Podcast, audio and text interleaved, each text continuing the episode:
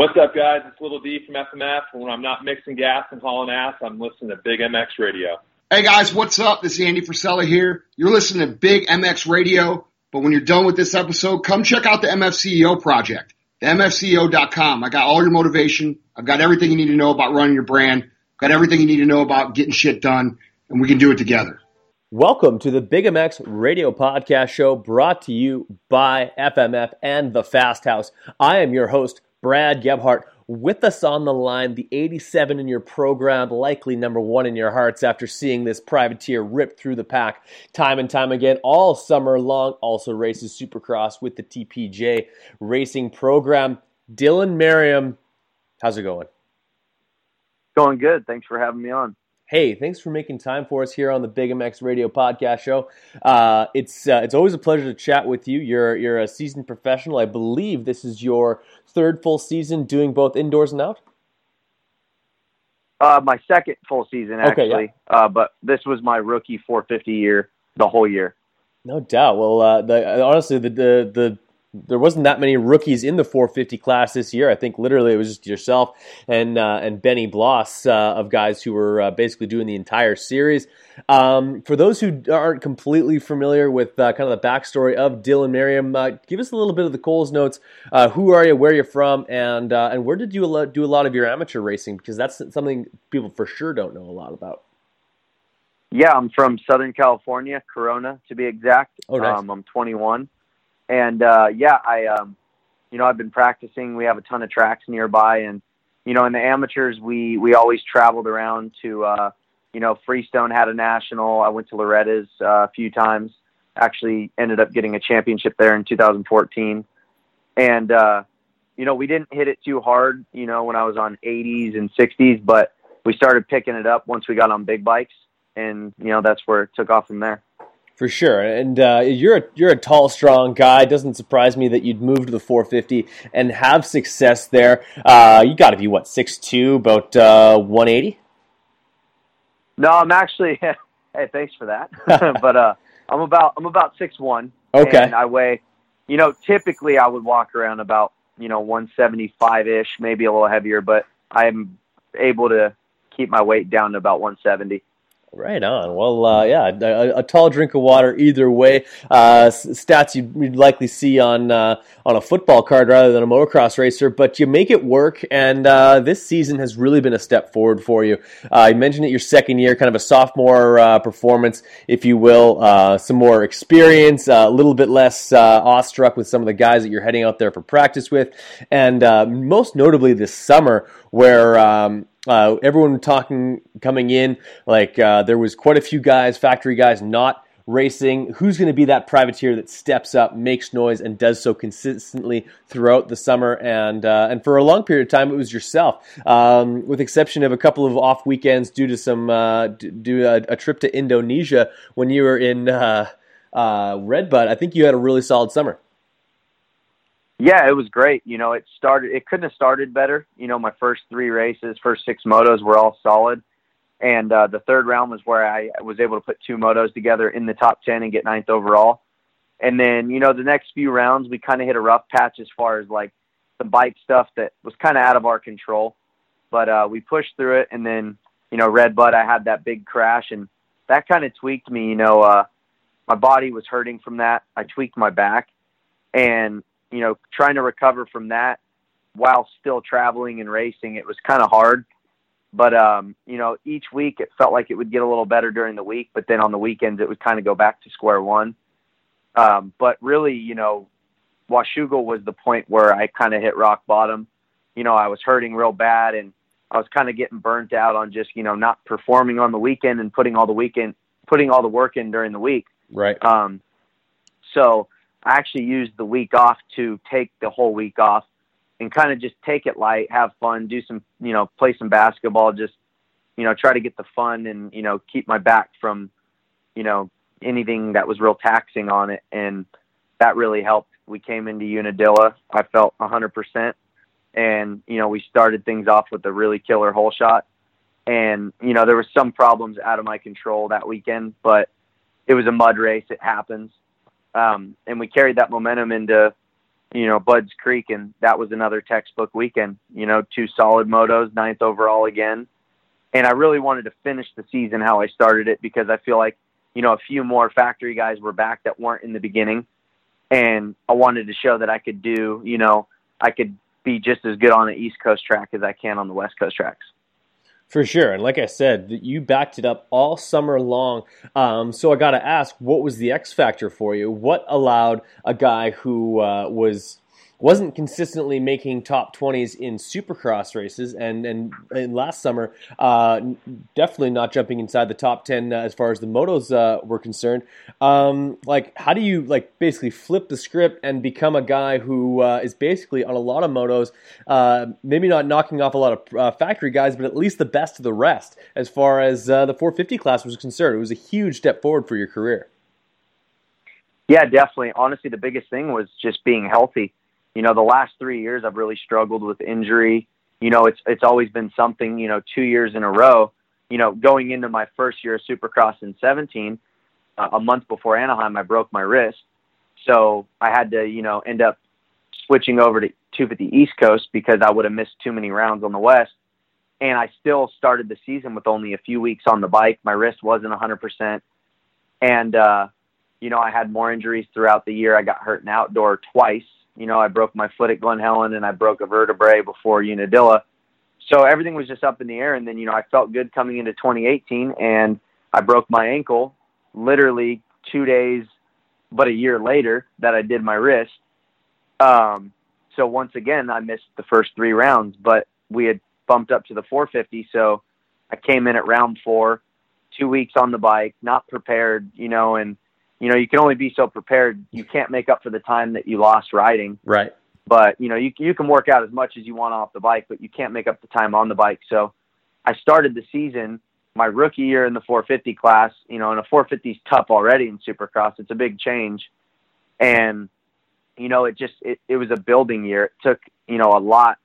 And then, uh, you know, towards the end of the year, we started making mains and, you know, it started getting a lot better. I got a fill and ride with Cycle Trader and, you know, coming into outdoors for the first time in my professional career, I came into, you know, the first race of the year 100% healthy, fit, and ready to go. And it showed at the first three rounds, you know, and even after that, you know, we had a good showing at Muddy Creek, which was round five. You know, I had food poisoning at round four, so I wasn't able to make that. But um, it was just, you know, super up and down. But, you know, I came into the season healthy, and I'm glad to say that I finished it healthy. For sure, and and, uh, and how how did that all come together with you uh, getting on the Cycle Trader uh, Rock River Yamaha? In fact, uh, it was only a couple of years ago that we saw you riding orange bikes. Yeah, I switched to Yamahas in 2017. I thought it would be a good change, and Yamaha had pretty good support, um, and stayed with them. Uh, fast forwarding into 2018, you know, I started making some mains and uh, I actually had reached out to Christina Denny at Cycle Trader and um, asked her if I could fill in for Alex Ray because he had gotten hurt on the 450. Well, at the time when I had reached out to her, she had told me that Alex was going to be making his return a few weeks later, so they didn't want to fill me in, you know, for one or two races with him coming back. Um, but coincidentally, a few weeks later, Bradley Taft was out with an injury, and they I was able to fill in for him on the 250. She had called me up, and I was actually really I'm really good friends with Bradley's mechanic at the time, Jordan, and he said he had reached out to Christina and you know put my name out there, and I think between him and I both reaching out to her, she you know gave me the opportunity to fill in for Taft on the 250, and I told her I was ready to go, and I, it was a good deal.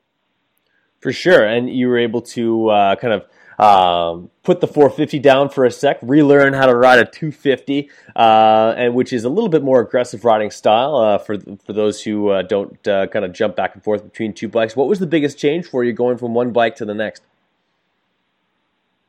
Honestly, you know, the biggest change was having that aggression. You know, it's you want to be aggressive whether it's 250 or 450, but in Supercross on a 450, you have to be a lot more patient with stuff and you know, not necessarily a lazy riding style, but when I had transitioned over to the 250, I was being a little too patient, not, you know, explosive enough on the bike. And you know, that was the main thing I had to work on. I think uh, I only had about you know four days before our first race to work on those things, but you know, I had a few people that pointed those out relatively quick, and you know, I don't I don't feel like there was really much of an adjustment period. I jumped on it. I felt like I was as good or better, and you know, we showed up to the last three prepared. Seattle was kind of hard because that was my debut with the team, and it was a complete mudder. yeah. um, and I rode great, but you know, for the conditions, I felt like I, I rode awesome. But one of the things too was it was my first Supercross mudder, and you know, dr- jumping back to the 250, I was a little bit harder on the clutch than I should have been. That was kind of you know something. I something I had to learn. Um, and I fried the bike in both the heat race and the LCQ. And you know, in the heat race, I was running, I want to say fourth or fifth, and uh, with like two laps to go, and I fried the bike. And then the LCQ, I was also in like I want to say like second or third or something, and I fried it again. So that was a bummer. But then we went to Salt Lake, and I was two laps away from a top ten, and went down, but was able to get up and still get 12th, which was at the time, or which is still my career best so far in Supercross. So um, yeah, it was a good deal. For sure, and you took that momentum off to. Uh, I believe you still raced uh, Supercross, uh, like the uh, or yeah, was it the last race of the year? No, that was Daytona that you uh, you you were still on the on the big bike. You finished the season on uh, on Cycle Trader, and then uh, broke out the big 450 to go outdoors and um, like basically set sail to uh, to really um, like make a name for yourself. Uh, were you starting to surprise yourself a little bit with some of the uh, uh results you were able to get? I think you had one uh, kind of misfortunate moto in Glen Helen, but otherwise, the beginning of the season was almost blemish free. Yeah, you know it. It you know it was kind of hard drifting, you know, or transferring over into outdoor because you know I went from being on Cycle Trader with a semi and everything paid for back to being on my own, but you know, I knew that going into outdoors that I was healthy and that, you know, I was capable of being in the top 10. That was my goal all along. And, you know, I don't think I necessarily surprised myself. You know, there were times where I was like, you know what, like, you know, maybe a little surprised, like, you know, I was starting almost every moto. You know, my first six motos, every start was like top five or 10. Yeah. And that surprised me a little bit. And, you know, it gave me that confidence to tell myself, hey, you know, there's no reason I shouldn't be here every single moto. And, you know, it was, uh, the first two rounds, you know, I, I rode great, but Glen Helen, you know, the second moto, I was in seventh and had a pretty big crash and, you know, tweaked my knee and I didn't end up finishing that moto, but, um, you know, my riding was great. And then Colorado was really good because I was able to put the two motos together. I went nine, 10 for ninth overall. And that, that was a, a great moment. For sure, uh, like uh, a day you'll definitely remember for uh, many years to come. Of course, the next weekend you get food poisoning, and ba- and I wouldn't say derails you, but uh, definitely sets you back for about a two week period. Because if anyone's uh, had um, bad food poisoning, you're you're, you're basically completely depleted, uh, not only the day of, but uh, the days that follow. And uh, uh, you guys don't get a lot of breaks in, in Supercross. You probably know that as as well as anybody does. Um, but you're able to right the ship after uh, um, after Washougal, and um, yeah, leading laps or le- at least getting a hole shot and uh, being out front uh, at uh, the, the mud race and this last weekend. Again, I, I, thought it was so funny that we weren't able to connect on a podcast this last week, but then you go out and uh, give me even more reason for wanting to have you on the show because you rip off yet another hole shot ahead of all those guys. Uh, the bike's looking good and. Uh, uh, making some noise for uh, for uh, TPJ Racing, which is a huge uh, accomplishment because uh, those guys do so much hard work, right? Absolutely, yeah. And you know, I was bummed because I went into this last weekend saying that, you know, I wanted to have my career best finish. And the first moto, I got out front. I did what I needed to do. And I was running, I think, fourth place. And I went down and I got up and there was a huge gap. And then fifth came around, or fourth was uh, behind me was Roczen. And he had passed me. I got up from the crash and we had a huge gap. And honestly, I truly believe that I would have finished about, you know, fifth or sixth place. And unfortunately, I went down again, and that one was really bad because my front end was under so much mud, and I honestly couldn't pick my bike up. And it just kind of spiraled from there. And then after three crashes, I ended up frying my clutch, you know, from getting stuck in all the mud from my crashing. and then you know we put a fresh clutch in. But second moto, I guess you know I was a little bit harder on it than I thought, and I once again I fried it again. So that was unfortunate, but you know I feel like you know in a mud race I feel like the expectations a bit lower. I feel like you know the the teams and stuff like that they know a lot can happen you know with bikes and stuff like that but I feel like the hole shot definitely helped, and I feel like that'll be stuck in their head going into this following 2019 season. For sure, like you, you put yourself on the map, and I'm sure because of that, you get a few extra phone calls uh, from not only guys like myself, but also uh, some sponsors. And uh, I also noticed that you uh, switched goggle uh, manufacturers late in the season, uh, choosing EKS Brand, which of course Rich Taylor over at EKS Brand makes phenomenal goggles and long lineage of making great goggles. why make the switch late in the season? Unadilla, I you know I had my hole shot and I had to end up pulling in the mechanics area a few too many times. I was having some goggle issues, and uh, you know I'm thankful to everyone that helps me. But you know the goggle company at the time that I was running, I feel like it's just you know they're they're not quite heavy into moto anymore, okay. and I feel like some of the problems I was having was just you know a little bit uh, old school engineering maybe, and I you know I didn't want to have to have that excuse and I knew that there was a chance that Budds Creek and Indiana were potentially, you know, could have been mudders. We got lucky with Budds Creek, but you know, Indiana was, and I wanted to make sure that you know I wasn't going to have any goggle problems. So I'd reached out to a few people, and Rich Taylor had gotten back to me first and was like, "Hey, man, you know, we'll definitely be willing to help you. Anything you need, let me know." And uh, he was able to get me a few sets to try out the week before Budds Creek, I tried him. I loved him, and he. Uh, I showed up to Budds Creek, and you know he had someone bring him over to me already prepped and ready to go, and and that was another thing too is the whole season. You know, uh, the company I was running at the time didn't have anyone, you know, didn't have a rep coming to the races, so I had to make sure that I had all my tear offs and roll offs and everything ahead of time. I had to prep my own goggles, and you know, with you know, trying to focus so much with the race and everything that's going on, it's kind of hard to be prepping all your own goggles and stuff like that.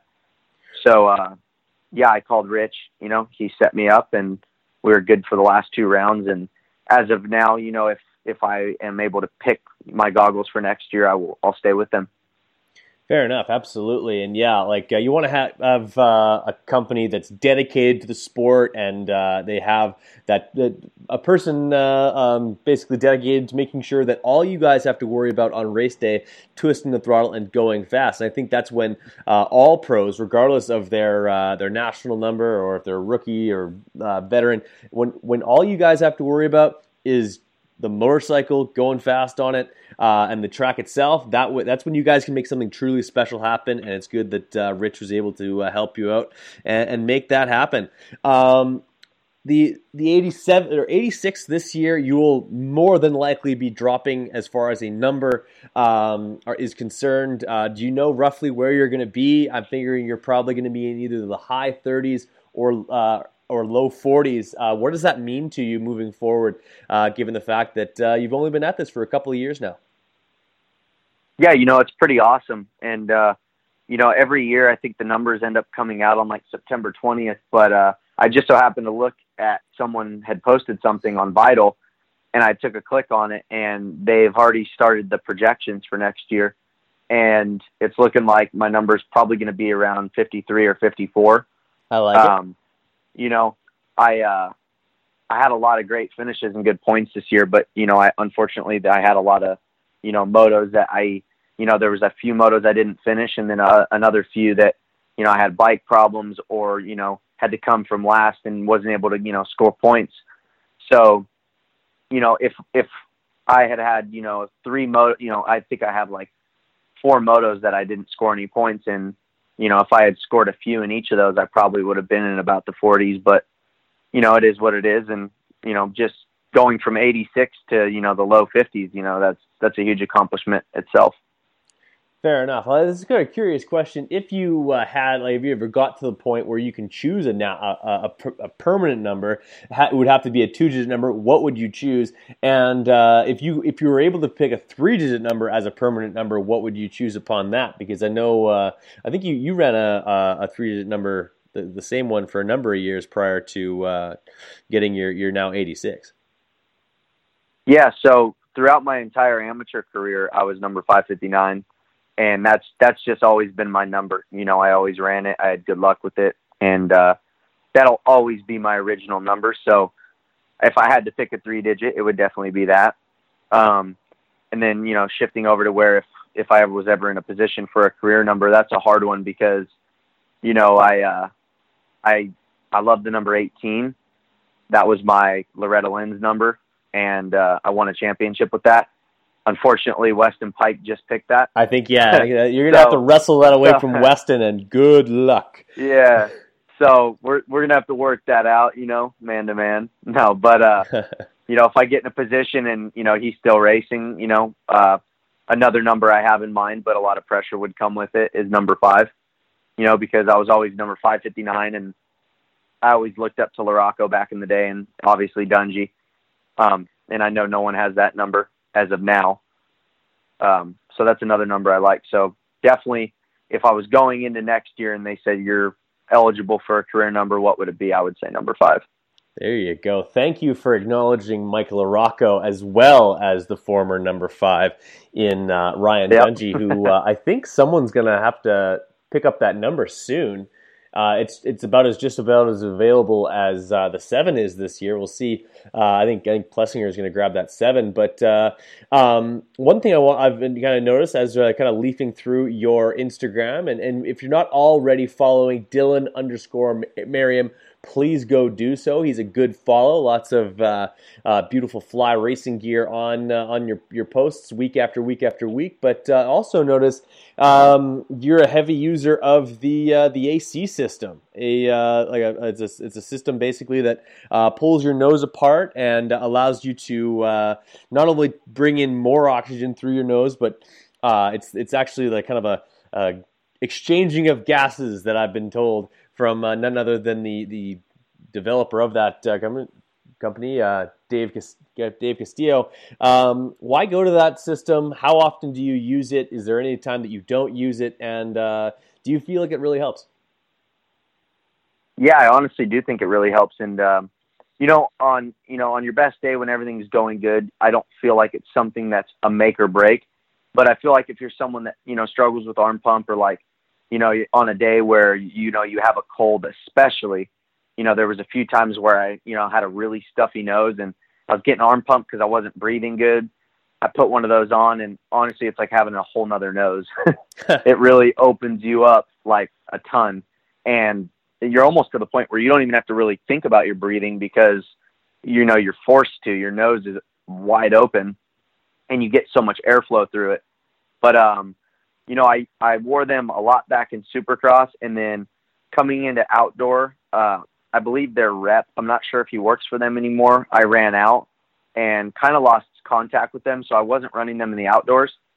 But uh, you know, I would definitely like to uh, start running them again. You know, I uh, it definitely helps. Um, you know, and it definitely doesn't uh, hurt you in any way.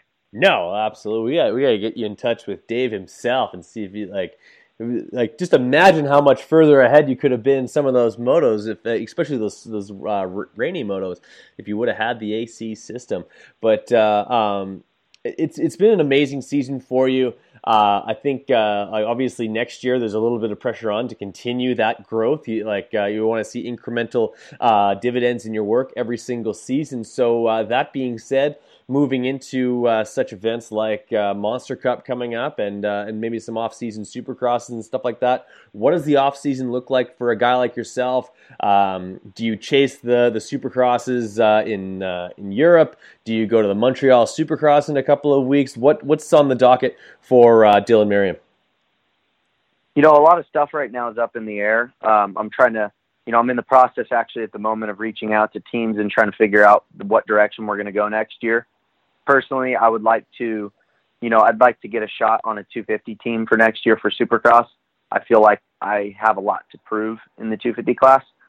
But if it doesn't work out, you know, I'd also like to get some help in the 450. So that's kind of determining, you know, what races I can do. Um, I definitely have been looking into wanting to do the Germany Supercrosses and Monster Cup as well. And uh, I'm not so sure on the Montreal one. I think that one is actually coming up here in a few weeks. That's a bit soon. Uh, you know, I won't have anything probably set in stone before then. But, you know, if I get a deal and I'm, you know, if I'm allowed to go overseas and do stuff like that, I'd really like to do Germany. Fair enough. Well, we've definitely seen some uh, some top flight privateers go over there over the years and uh, make some noise. Guys like Nick Schmidt and of course uh, the famed uh, Jason Thomas, who of course works at WPS Fly Racing, the same brand that you you uh, run uh, on a weekly basis. And I, I believe that's directly in conjunction with the team you're, that you're with is TPJ. Um, like first of all, like what's it like working with Max? and everybody over at Fly uh, to, to, get you dressed head to toe in the latest and greatest. And uh, how how'd you kind of get hooked up with uh, um, TPJ a little bit? And tell us a little bit about how uh, that dynamic works well with your uh, program. Yeah, so when we were, you know, when we were first going pro, we were trying to figure out, you know, I had gotten hurt and I wasn't able to do the 250 West Coast, so we were talking with a few people and we were trying to figure out how to go about doing East Coast and you know the best affordable way to do it. And we had gotten in touch with Ted Parks and found out that you know his program can, you know, they do both West Coast and East Coast, and they basically they take your bike to all the rounds and stuff like that. And you know, before you know, back in 2016, I was wearing Troy Lee, and one of the requirements of TPJ is to wear fly. So he got me in contact with Max and uh, you know we started to build that relationship throughout 2017 and then coming into 18 you know we have a great relationship and then they brought on dalton. Um, and you know working with dalton and dalton and max has been awesome.